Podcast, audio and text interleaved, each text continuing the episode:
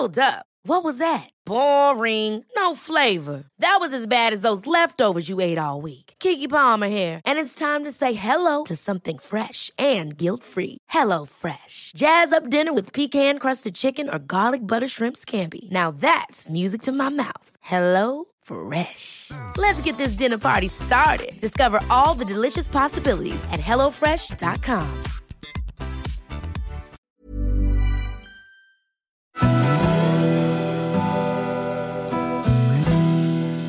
Välkommen till Stora relationsguiden. Podden där parterapeuten Anneli Östling tillsammans med sin sidekick Bella guidar dig genom allt som har med kärlek och relationer att göra. Följt av väl beprövade tips och råd.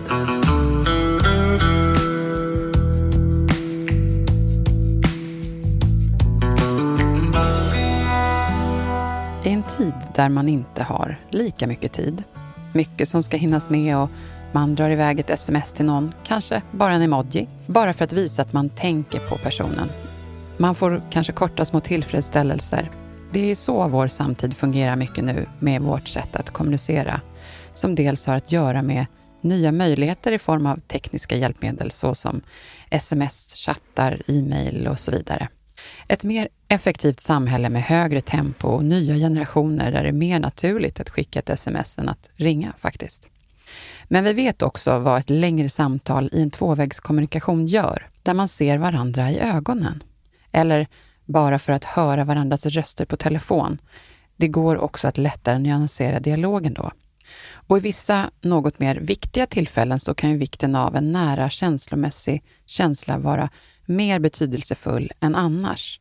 Då kan det vara avgörande att vi visar oss tillgängliga för varandra, både känslomässigt, fysiskt och tidsmässigt, för att just resultatet ska bli så bra som möjligt.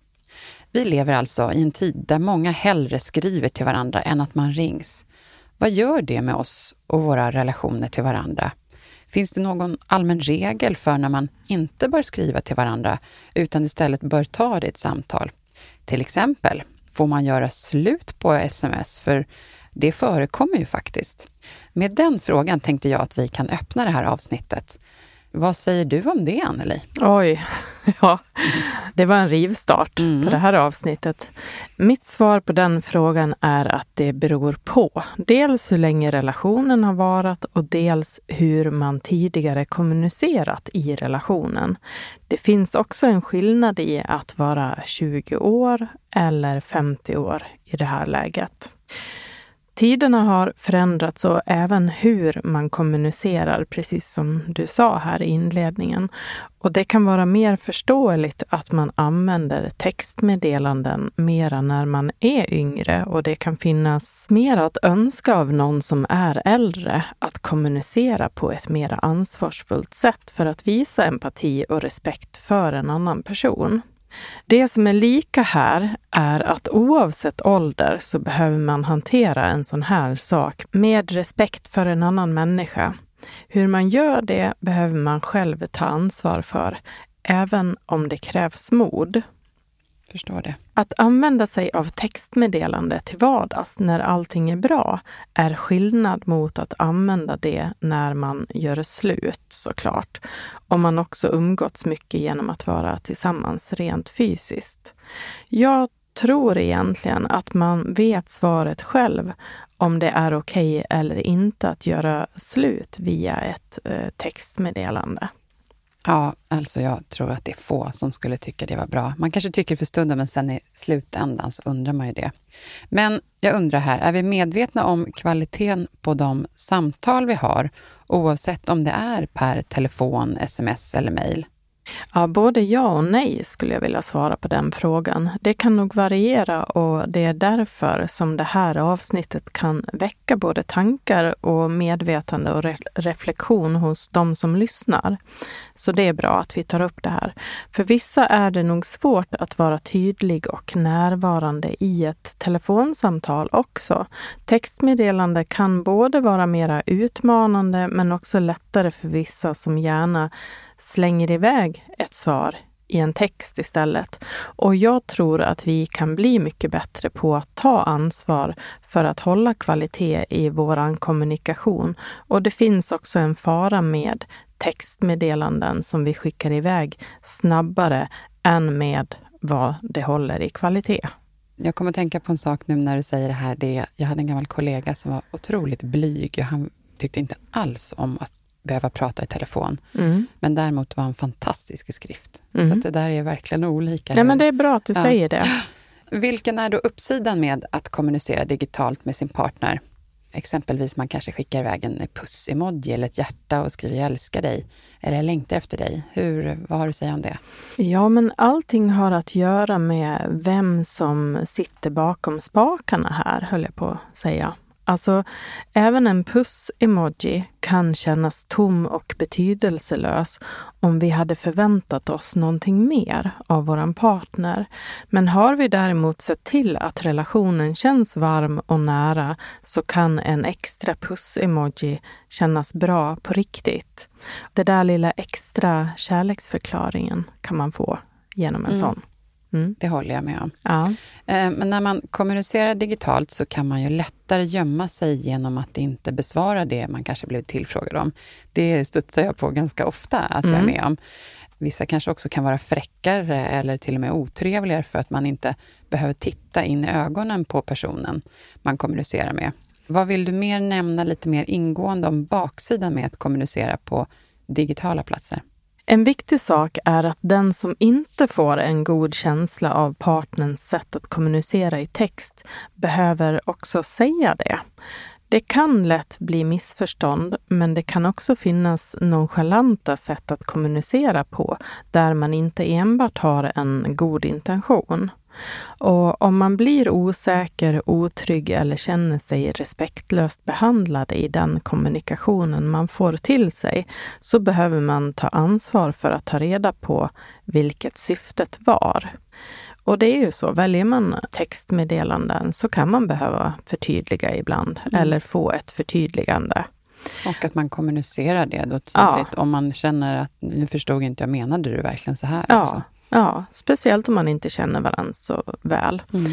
Och det kan ha varit en god tanke att åtminstone svara även kort i ett stressat tillfälle, även om man i efterhand kan förstå att det kanske hade varit bättre att vänta och svara ordentligt. Just det, såklart. Det är ju det som är faran med ja. snabba sms. Mm. Kan man säga att det kan upplevas mer opersonligt? Eller det kanske är för vissa till och med tvärsom. Man kanske vågar skriva allt man känner medan man inte hade vågat säga det rakt ut, eller vad tror du? Ja, du ställer så bra frågor, Bella, och får mig och säkert även andra att reflektera över sånt som man kanske inte tänkt så mycket på tidigare. Jag tror absolut att det kan kännas opersonligt för många och jag vet att jag kan tycka att det är lite opersonligt med textmeddelanden. Det kan variera, men då har det ofta att göra med vilken timing eller vilken fråga som ska besvaras för hur jag uppfattar det opersonligt eller inte. Det som blir intressant här är det du säger om att vissa kanske öppnar sig mer och vågar skriva saker som de skulle ha haft svårare för att säga mm. rent fysiskt. Så därför är det också bättre? Mm. Ja. Och jag har bland annat hört två exempel där fäder har fått närmare och känslosammare kontakt med sin dotter eller son på grund av att kommunikationen kan ske när det faller barnet in att vilja kommunicera. Och det här kan vi fördjupa oss i mera. Vi hinner inte göra det så mycket idag, men det kan vara ett bra sätt att få en närmre kontakt med sitt barn som faktiskt har vant sig med att uttrycka sig mera i text. Mm. Det här har jag också hört om faktiskt. Ja. Jag håller med om det här. Ja. Jag, har tänkt på det. Ja. Det är intressant och, ja. och bra. Och det bra är ju en möjlighet då. Mm. Det är så lätt att man kan döma ut nya saker som faktiskt kan fungera bra. Ja, nej, precis. Det kommer ju av en utveckling som är efterfrågad. Ja, ja absolut. ta det är ett jättebra tips, tänker mm. jag, det här med att hitta en bättre relation med barnen på deras, där de är mest. Mm. På de, de plattformarna. Mm. Nej, men nu är jag sugen på att lyssna på vad folket på stan säger om det här. Anneli, vilken fråga ställde du när du var ute på stan? Ja, jag frågade hur kommunicerar ni oftast med varandra och vad föredrar du? Okej, låt oss svara på det då. Vi smsar mycket, ofta under dagarna. Ja, framförallt eh, via sms. Det är lätt och båda sitter upptagna på, på jobb och sen mm. om det är någonting som man verkligen vill prata om då brukar vi ringa varandra. När det är sådana här korta besked då brukar vi använda en del sms. Och jag ska erkänna att jag är inte så bra på att svara men jag är bra på att skicka. alltså jag tror att jag föredrar mest att ringas eh, i och med att det brukar gå snabbast så. Och att man ja, får sagt det man vill ha sagt och sen så kan man lättast planera så. Eh, jag tror att vi kommunicerar kanske mest på, så är det genom sms. Eh, men det är mycket mer så när man vill få snabba frågor men vi är ganska duktiga på att prata med varandra. Jag föredrar det. Jag är inte egentligen fan av sms. Mest muntligt tror jag, när vi pratar med varandra. Öga mot öga. Men annars är det nog sms som är det Eh, vanligaste sättet och det jag föredrar. Inte hemma kanske med partnern, då vill man gärna prata öga mot öga. Eh, vi är i ett eh, distansförhåll eh, från eh, Sverige och Norge. Vi snackar egentligen mest på telefon och FaceTime i löpet av en dag. Både för att jag syns det är hyggligt att höra stämmen till min partner, och för då är det enklare att undgå missförståelser som man ofta får i text. Ja, mest brukar vi väl prata face to face om vi är på samma plats i alla fall. Absolut. Och, och eh, annars ringer vi ganska ofta, ja. pratar i telefon.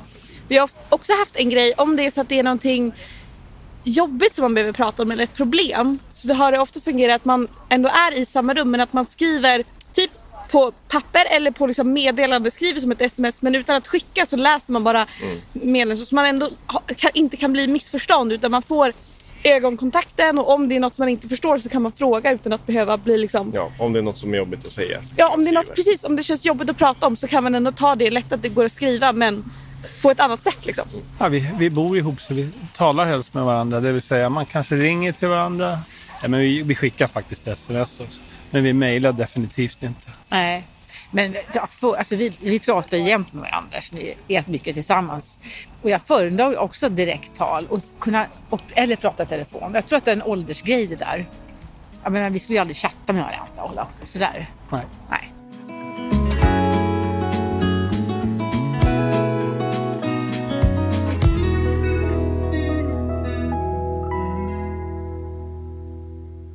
Ja, det här blir mer intressant än jag hade tänkt mig. Det märks ju också att du hade pratat med personer i olika åldrar mm. och det är ju väldigt givande att få ja. höra. Bra kommunikation är ju ett av de tydligaste tecken på ett hälsosamt förhållande och hjälper relationen att undvika konflikter, tänker jag. Kan du ge några tips på vad man ska tänka på när man absolut inte bör kommunicera med varandra i skrift? Ja, jag skulle vilja säga att det kan vara bättre att kommunicera med varandra muntligen om någon till exempel känner sig låg eller ledsen. När ord egentligen är överflödiga och man behöver tröst eller bara ett öra från någon. Fysisk kontakt kan göra underverk och ersätta ord ibland. Och jag kan också tänka mig att det kan vara svårt att lösa eventuella missförstånd eller konflikter via textmeddelanden. Det är i alla fall min erfarenhet. Och om någon skulle skicka ett sms och lämna återbud till en middag till exempel, eller ett kalas som ska vara inom några timmar, kan jag också känna att det är på gränsen till respektlöst, förutom om man då har fått akut magsjuka och inte kan prata förstås. Men det här kan också vara en generationsfråga. Mm, kanske det. Ja. Jag har varit med om det där. Jag tyckte inte det känns skönt att få ett sms i sista sekund. Nej, det skulle Nej. inte jag heller Nej, tycka. Det var Nej. inte ansvarsfullt. Nej. Det bara kändes easy way out. Ja, då är i alla fall du och jag överens där. Ja, ja. vi börjar så. ja, men det är klart. Om vi nu vänder på steken lite här då. När bör man inte kommunicera i tal utan skrift är faktiskt bättre? Ja, men här kom jag på ett exempel när någon är på jobbet och man vet att eh, den här personen brukar vilja vara ostörd. Men om man då har någonting viktigt att säga och få besked om så kan man skicka ett sms först. Och det kan också vara bra med ett sms om man bara vill påminna om någonting och vet att den andra sitter upptagen. Det finns säkert fler exempel här. Nu tänker jag att du pratar om mig, för så här funkar jag. jag kommunicerar gärna, men kanske har svårare mitt eh, under pågående grejer. Ja, men du är en riktig textperson. Ja, ja men man, jag tycker att det funkar bra. Ja, för att man vill ändå visa sig delaktig, men man kanske sitter runt massa andra människor och inte kan prata lite när som. Då. Ja. Man har olika levnadssätt. Liksom. Ja, Nej, men du är ju ofta väldigt uh, upptagen på jobbet, men du är också duktig med att, att skicka med någon emoji så att man inte kan, så man förstår att du kommer med god intention. Det kommer med en god intention, ja, precis. tycker jag är bra. Ja, men vidare till det här då. Hur ska man hantera om ens partner tillbringar massor med tid på exempelvis sociala medier, men då inte har tid med dig? Då kan man ju undra över prioriteringarna. Det ska väl inte ha företräde över det riktiga livet? Vad kan och bör man göra här? Ja, det här är ju en fråga som tillhör gränslandet, tänker jag. När en partner hellre umgås med sin telefon framför en skärm. Oj, vad hemskt det lät när du sa den där meningen. Ja. Mm. Men om man märker att partnern kommunicerar eller kommenterar andras inlägg på Instagram eller Facebook och visar att den inte har tid eller är intresserad av att prata med, med mig som partner, så skulle i alla fall jag bli förvånad och till och med irriterad. Om man kallar på uppmärksamhet och inte blir bemött med vänlighet, typ jag vill bara skriva klart det här. Strax kan vi prata. Är det okej okay för dig? Och i det här läget så blir det ju helt okej okay, istället för att bara känna sig dissad av en telefon. Ja, men det är ju klart. Ja. Och vi tappar ju också en stor och viktig del av vår kommunikation när vi skriver till varandra. Mm. Jag tänker på det här med att nyansera och förtydliga i hur man känner med hjälp av kroppsspråk eller tonläge när man talar med varandra. Men här spelar ju då emojis en bra roll i vår digitala kommunikation. Det hjälper ju till att visa våra känslouttryck, men är det good enough? Ja, men det som blir faran här är om den som inte tycker att det är okej okay, inte vågar säga till. Många älskar det effektiva sättet att bara skicka iväg ett sms. Man kan tycka att kroppsspråk är överflödigt. Emojis kan absolut underlätta för de som gillar att använda det, men för andra är det jätteviktigt med kontakt. Mm. helt enkelt, mm. genom samtal. Och det här är någonting alla behöver ta ansvar för, både för vad man själv mår bäst av, men också hur det blir för den andra, för att det inte ska lämnas åt slumpen tills en dag när man har tappat känslan av närhet till varandra, som faktiskt kan ske om den ena inte får sitt behov av kontakt tillfredsställt genom textmeddelanden. Där vill man ju verkligen inte hamna och Nej. särskilt inte på grund av en sån anledning. Nej. Jag går vidare här. Jag tänker på det här med timing. När är det bäst att kommunicera med varandra, både om viktiga och oviktiga saker? Om vi börjar med det sistnämnda. Om jag till exempel ringer till min man under dagen för att exempelvis synka hämtning av barn eller middagshandling. Här är det väl bra att tänka om ett meddelande hade varit bättre, för då kan ju mottagaren svara på det när det passar under jobbtiden eller jobbdagen. Eller är det bättre att ta det på telefon då för att det, man liksom klarar av den här dialogen lite snabbare? Ja, det finns väl kanske inte ett rätt, utan det är ju väldigt individuellt. Men kan du ge lite tips här hur man ska tänka? Ja, det är att prata om det här med, med din partner, tänker jag. Hur vill man ha det? Använd sunt förnuft och gör ditt bästa för att det ska bli så bra som möjligt. Återigen, ta ansvar för hur det här blir bäst för er båda. Alltså det, det kan ju vara snabbare att ta det per telefon och vissa kan ju tycka att det är jobbigt att det lagras en massa sms och, som man ska svara på sen. Mm. Att det blir en stress i sig i ja. vardagen. Så att det är så individuellt. Ja, men precis. Här vill jag ta en, en, en, en egen upplevelse själv. Vi har lärt oss i vår relation att vi ska inte prata med varandra telefon, på telefon om vi är stressade. Då, då ska man inte svara. Det blir oftast inte bra och då är skrift bättre för oss. För då kan man höra liksom tonläge eller att man irritation i rösten eller stress och sådär. Och det smittas liksom lite på den andra. Mm. Och då har vi liksom identifierat det och kommit överens om att vi inte ska just svara på, på de här samtalen om man är för stressad för att prata. Mm. För att man inte låter så trevlig kanske. Ja, men eh, det låter ju klokt. Och det här är ju ett utmärkt sätt att lära sig att fungera som bäst tillsammans och någonting som våra lyssnare mm, kan ta som ett tips. Mm. Och jag tänker också att det här gäller ju att vara förebilder för eh, våra barn. Tänker vi till exempel lika aktivt på hur vi kommunicerar framför dem och med dem?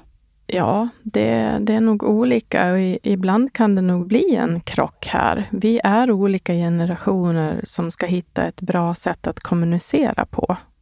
Barn och ungdomar är så vana att kommunicera via text medan vissa föräldragenerationer tycker att det är viktigt att värna om att kommunicera genom att prata. Här vill jag då säga att som vuxna kan vi vara förebilder genom att förklara vikten av att prata och fysiskt träffas då man också kan öva upp sin förmåga till att vara lyhörd för en annan persons känslomässiga tillstånd genom att kunna läsa kroppsspråk. Det är ju också ett sätt att kunna öva upp empati. Mm, bra. Det är fortfarande viktigt att barn får lära sig att förstå sina egna känslor och bli speglade i dem. Och det kan man ju också göra utifrån kroppsspråk för att de också ska kunna förstå andras. Och det här är någonting som jag är lite rädd för att kommande generationer kommer att bli sämre på genom att de umgås mycket utan fysisk kontakt. Och kanske är det en obefogad oro från en äldre generation. Ja, men jag är jag lite vet. yngre än du, men jag känner, kan känna igen det också. Ja. Jag kanske inte tänker just att jag är orolig, utan jag undrar hur ska det gå? Hur ska det bli? Ja. Och jag får ta ansvar gentemot mina barn att försöka socialisera dem eh, i det, med mänsklig kontakt såklart. Ja, jag älskar ju möten med mm. människor. Alltså det är ju så mycket som händer i ett samtal, mm. i kontakten och också med kroppsspråk. Mm. Så det är ju eh, nästan en drog för mig. Ja, och ni som inte ser Anneli när hon sitter och pratar med mig här, du sitter ju och gestikulerar med kroppen också. Det är ju väldigt härligt. Istället för att du suttit stel här. Det, det, ger ju så mycket mer. Det gör det. Ja, jag tycker det verkligen kom lite energi när jag pratade om det där. Ja, ja. verkligen. Ja, men så undrar jag också, finns det någon skillnad här mellan killar och tjejer eller män och kvinnor? Mm. Jag har bara en känsla av att tjejer fortfarande är de som är bättre på att träffas och gärna pratar mer på ett relationsorienterat känslomässigt sätt. Men eh, det har jag inget belägg för. Nej, men jag, jag tror att killar har blivit bättre på det här överlag. Med tanke på de som jag pratar runt omkring att, eh, och kontra Killgissar du nu eller? Jag killgissar. eller heter det tjejgissar då?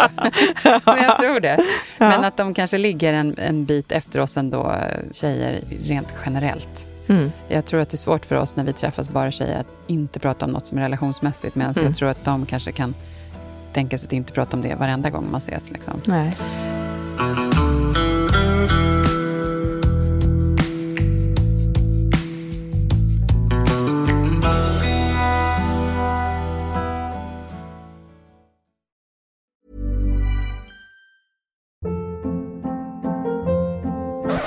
Hold up. What was that? Boring. No flavor. That was as bad as those leftovers you ate all week. Kiki Palmer here, and it's time to say hello to something fresh and guilt-free. Hello Fresh. Jazz up dinner with pecan-crusted chicken or garlic butter shrimp scampi. Now that's music to my mouth. Hello Fresh. Let's get this dinner party started. Discover all the delicious possibilities at hellofresh.com.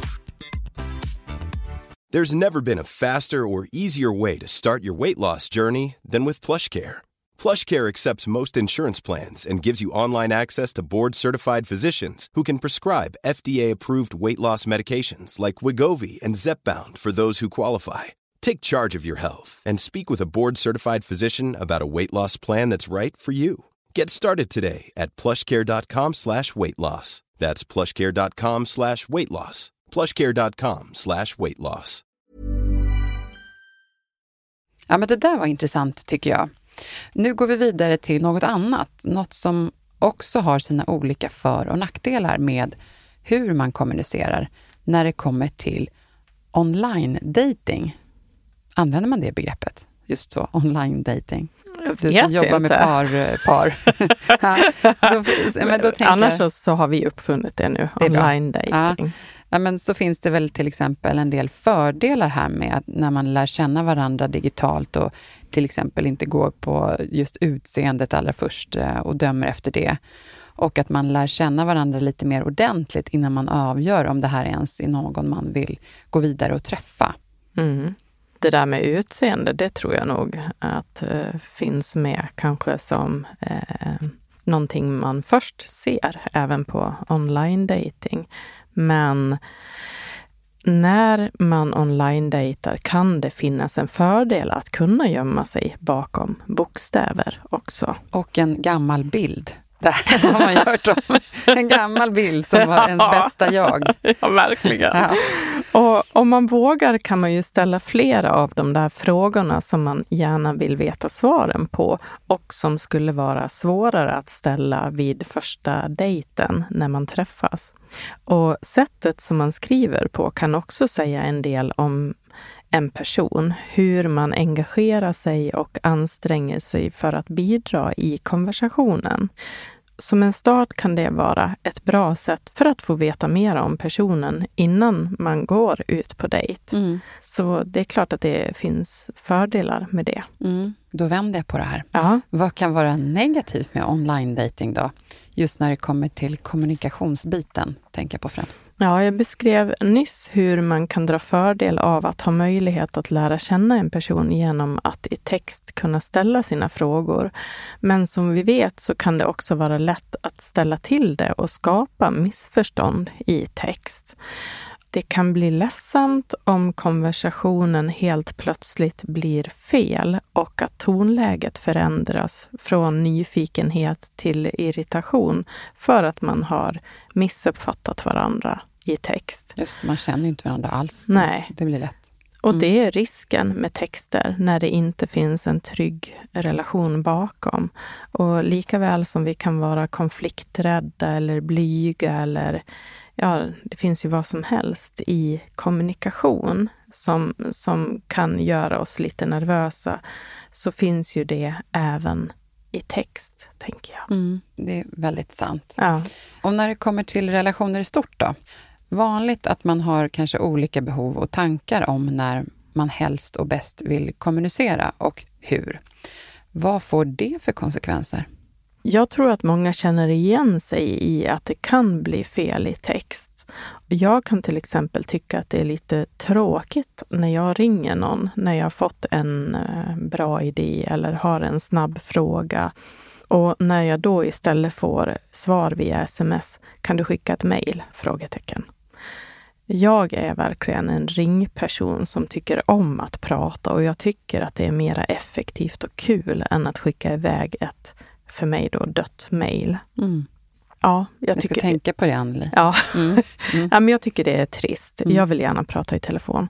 Och jag vet att det är många som tänker tvärtom här och att jag tillhör en generation som har tvingats att vänja sig vid att många hellre kommunicerar via text.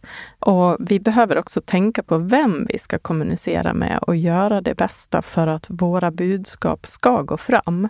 Och det finns också många som inte visar hänsyn i hur de förväntar sig snabba svar eller de partners som jag har hört talas om som bombarderar sin partner med samtal och sms under en arbetsdag. Vi förväntas många gånger att finnas tillgängliga i tid och otid och många arbetsgivare ogillar säkert att medarbetarna är för upptagna med privata samtal under arbetstid. Och det kan ju bli väldigt jobbigt när man sitter där på sitt arbete och, och blir avbruten med privata sms eller samtal hela tiden. Och det kan också vara utmanande att säga till en partner som förväntar sig att få kontakt under dagen. Men det här är ju någonting som man bara behöver kommunicera Ja, och prata hur ska om. man möta varandras världar? Vad man, hur det funkar för båda? Ja, och vilja förstå det. Ja, nej men jag går vidare här med nästa fråga som är att jag tänker så här, har vi koll på vad vi vill signalera och sända för budskap till våra kära, alltså barn, syskon, vänner och så vidare? Ja, det här är nog väldigt olika och har också att göra med hur vi har fått lära oss att visa hänsyn, respekt och empati för dem vi har omkring oss. Lika väl som vi vill möta upp och finnas tillgängliga för nära och kära i kommunikation, så kan vi också tydligt och ärligt behöva sätta gränser. Alltså vi behöver hjälpa vår omgivning att förstå att vi ibland inte kan vara tillgängliga hela tiden med tanke på egen återhämtning eller egna viktiga saker som vi behöver ta ansvar för Såsom ansvaret för vårt arbete eller respekten vi vill visa en god vän som vi är ute på middag med, till exempel. Mm. När vi som vuxna förhåller oss till den kommunikation som kommer till oss på ett sunt sätt så blir vi också goda förebilder för våra barn som får lära sig att visa hänsyn och förstå att eh, även vi föräldrar kan ibland behöva våran tid och att vi återkommer så fort vi kan. Vi finns inte tillgängliga hela tiden Nej. för vad som helst. Nej. Naturligtvis om det är viktiga saker. Men att vara mer specifik och kommunicera kring hur det funkar för en själv och Mm. varför. Mm. Alla har väl någon gång fått känna känslan när samtal med en person avbryts gång på gång för att inte den här hänsynen finns när man till exempel är ute på en middag. Det kan kännas lite trist. Du menar om någon sitter och smsar då samtidigt? Ja. ja. Eller får tio samtal under en kväll när man sitter och försöker prata.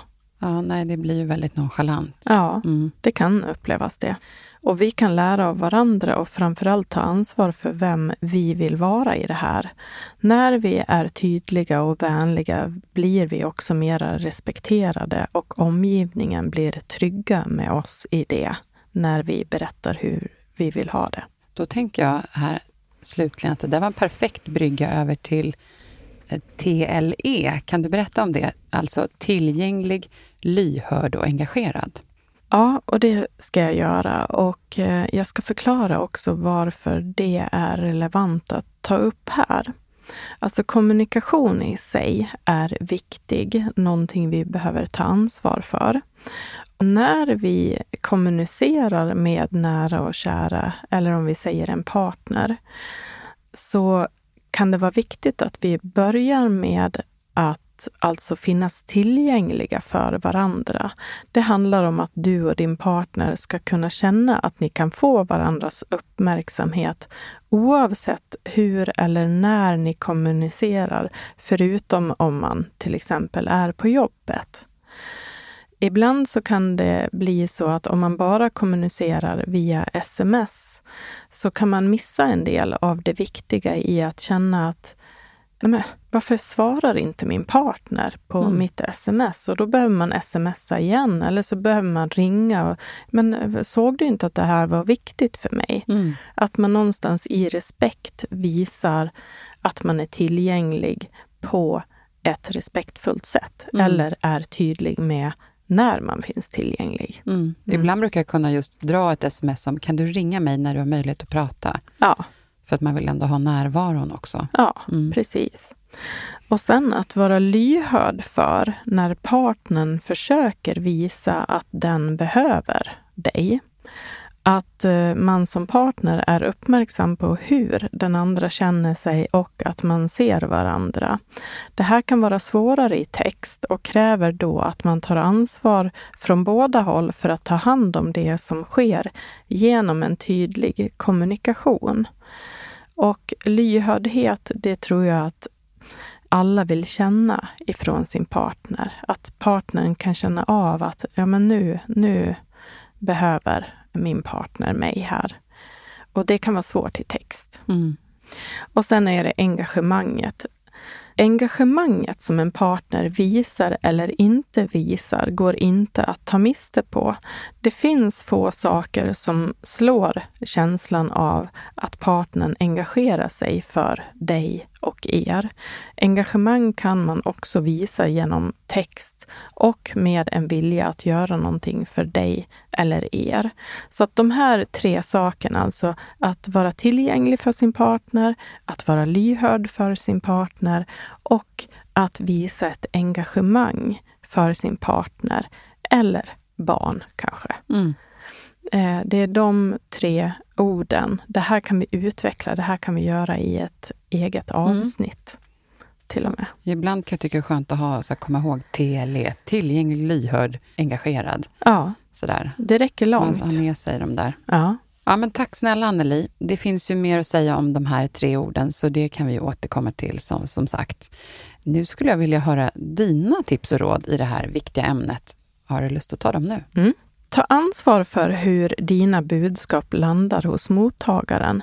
Det är lätt att textbudskap tolkas på ett sätt som du inte hade tänkt dig och det kan skapa onödiga gräl eller jobbiga känslor om du inte ser upp. Och tänk också på att balansera upp dina olika sätt att kommunicera på med personer som du har en nära känslomässig relation till. En relation kan lätt tappa sin dynamik om den övergår till att mer levas genom text än riktiga möten och det sköna med att höra varandras röst. Mm. Och jobbiga ibland också. Ja, Mm. det kan vara jobbigt. Ibland kan textmeddelanden vara det som skapar trygghet och en närmare relation mellan en förälder och ett tonårsbarn eller ett yngre barn. Se möjligheterna men också riskerna med sättet du väljer att kommunicera med dina barn på. Bra. Mm. Även om det är bekvämt att föra stor del av kommunikationen via text, så var noga med och uppmärksam på hur viktigt det kan vara att skapa heliga stunder då du och din partner tar er tid att mötas på riktigt. Alltså skapa kontakt. Och det kan vara stunden när man vaknar tillsammans, att börja dagen bra tillsammans med en frukost, säga hej då när var och en går iväg till sina jobb eller när ni åter möts efter en arbetsdag. Och det kan också vara välgörande att checka in med varandra på kvällen efter middagen eller när man går och lägger sig.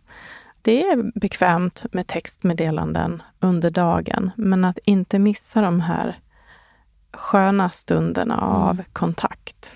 Och jag, eh, nu tar jag mitt eget, ett eget exempel här. Jag och min man, han åker hemifrån innan jag och barnen har vaknat till och med. Mm. Så att vi, vi har ju inte morgnarna tillsammans alls. Men då brukar det alltid vara så att när jag har lämnat på skolan och ska gå och åka till jobbet, då ringer jag alltid honom, eller nästan alltid, ofta Mm. ringer vi varandra på morgonen för att ändå få höra varandras röst och liksom ändå starta dagen lite tillsammans. Mm. Och jag tänker ibland, hur hade det blivit om vi inte hade gjort det där? Då har man ännu mer distans till varandra. Och då ses vi egentligen inte förrän på kvällen, när det ska liksom kommas hem efter jobbet och middag. Ja. Eh, Så det är en viktig check-in. Man undrar hur olika har det. Liksom. Ja. ja, men det här är något att reflektera över och ta ansvar för. Mm. Har du något mer? Ja, det är svårare att komma tillbaka till närhet efter en tid när man slarvat med att få varandra att känna sig betydelsefulla, än att kontinuerligt upprätthålla en fin nära kontakt. Speciellt med en partner som man gärna vill stå nära långsiktigt. Lite av ditt exempel, helt enkelt. Jaha, just det. Ja. Vad vad passande det låg där. ja. Och även om textmeddelanden är praktiska och effektiva under en dag, hur ser vi till att också mötas på riktigt för att skapa en nära känslomässig relation? Det är jätteviktigt att ta ansvar för. Mm. Tack Anneli. Eh, Det är många bra tips här att få med sig och eh, jag tänkte sammanfattningsvis så kan man väl säga att det här är något som också är väldigt individuellt. Hur man kommunicerar och vad man har för behov i kommunikationen till varandra. Så se till att ta reda på hur din partner och andra människor du har runt omkring dig för den delen, hur de tycker att det passar bäst att kommunicera och så det ska matcha dina sätt att och behov och så. För att ni ska få just en bättre dialog och då även en bättre relation. Man får ju hoppas att det är relationen som är det viktigaste. Ja, ja absolut. Ja. Eh, och dialogen är ju viktigt i relationen. Ja. Så. Mm. Se till att göra det med empati och respekt. Se även till att tänka efter ibland när du ska skriva något som kanske är lite mer allvarligt och hur det skulle landa hos mottagaren. Kanske ibland faktiskt tänka en gång extra. Det kanske hade varit bättre med ett samtal ändå. Och även omvänt. Ibland passar det sig med ett kort sms för att just få ett kort svar, om det passar bra in i sammanhanget såklart. Ja, men det var det. Och, slut för idag, men innan dess så ska vi berätta att i nästa veckas avsnitt, då ska vi prata om möjligheter och utmaningar med att välja att leva som särbos. Mm. Här kommer vi kanske få lite personliga tips också. Är det så? Ja, det kan tänkas bli så. Ja. Men det finns väldigt många spännande aspekter runt det här med att göra det valet eller varför man inte skulle kunna tänka sig att göra det valet. Mm. Det är jättebra. Super. Jag tror i den här tiden vi lever nu så är, känns det helt rimligt. Det behöver ju absolut inte vara att man ska bo under samma tak. Det kanske gör, det görs för och nackdelar med de båda helt enkelt. Mm. Ibland kan det vara så att, att göra någonting nytt för att få ett nytt resultat till och med. Exakt, Mm. så är det. Mm. Ja, men då avslutar jag nu med att säga som vanligt att ni hittar oss på sociala medier och om ni vill får ni självklart gärna också stötta oss genom att skriva en recension på Podcaster. Och tack till våra lyssnare och stort tack till Elias på Röstproduktion Stockholm som är vår speaker här i podden. Och sen även Jens som är vår producent och klippare från Stray Dog Studios. Och Anneli, så värdefullt att få ta del av dina råd och all din kunskap. Vi hörs nästa vecka igen. Det gör vi. Tack för idag.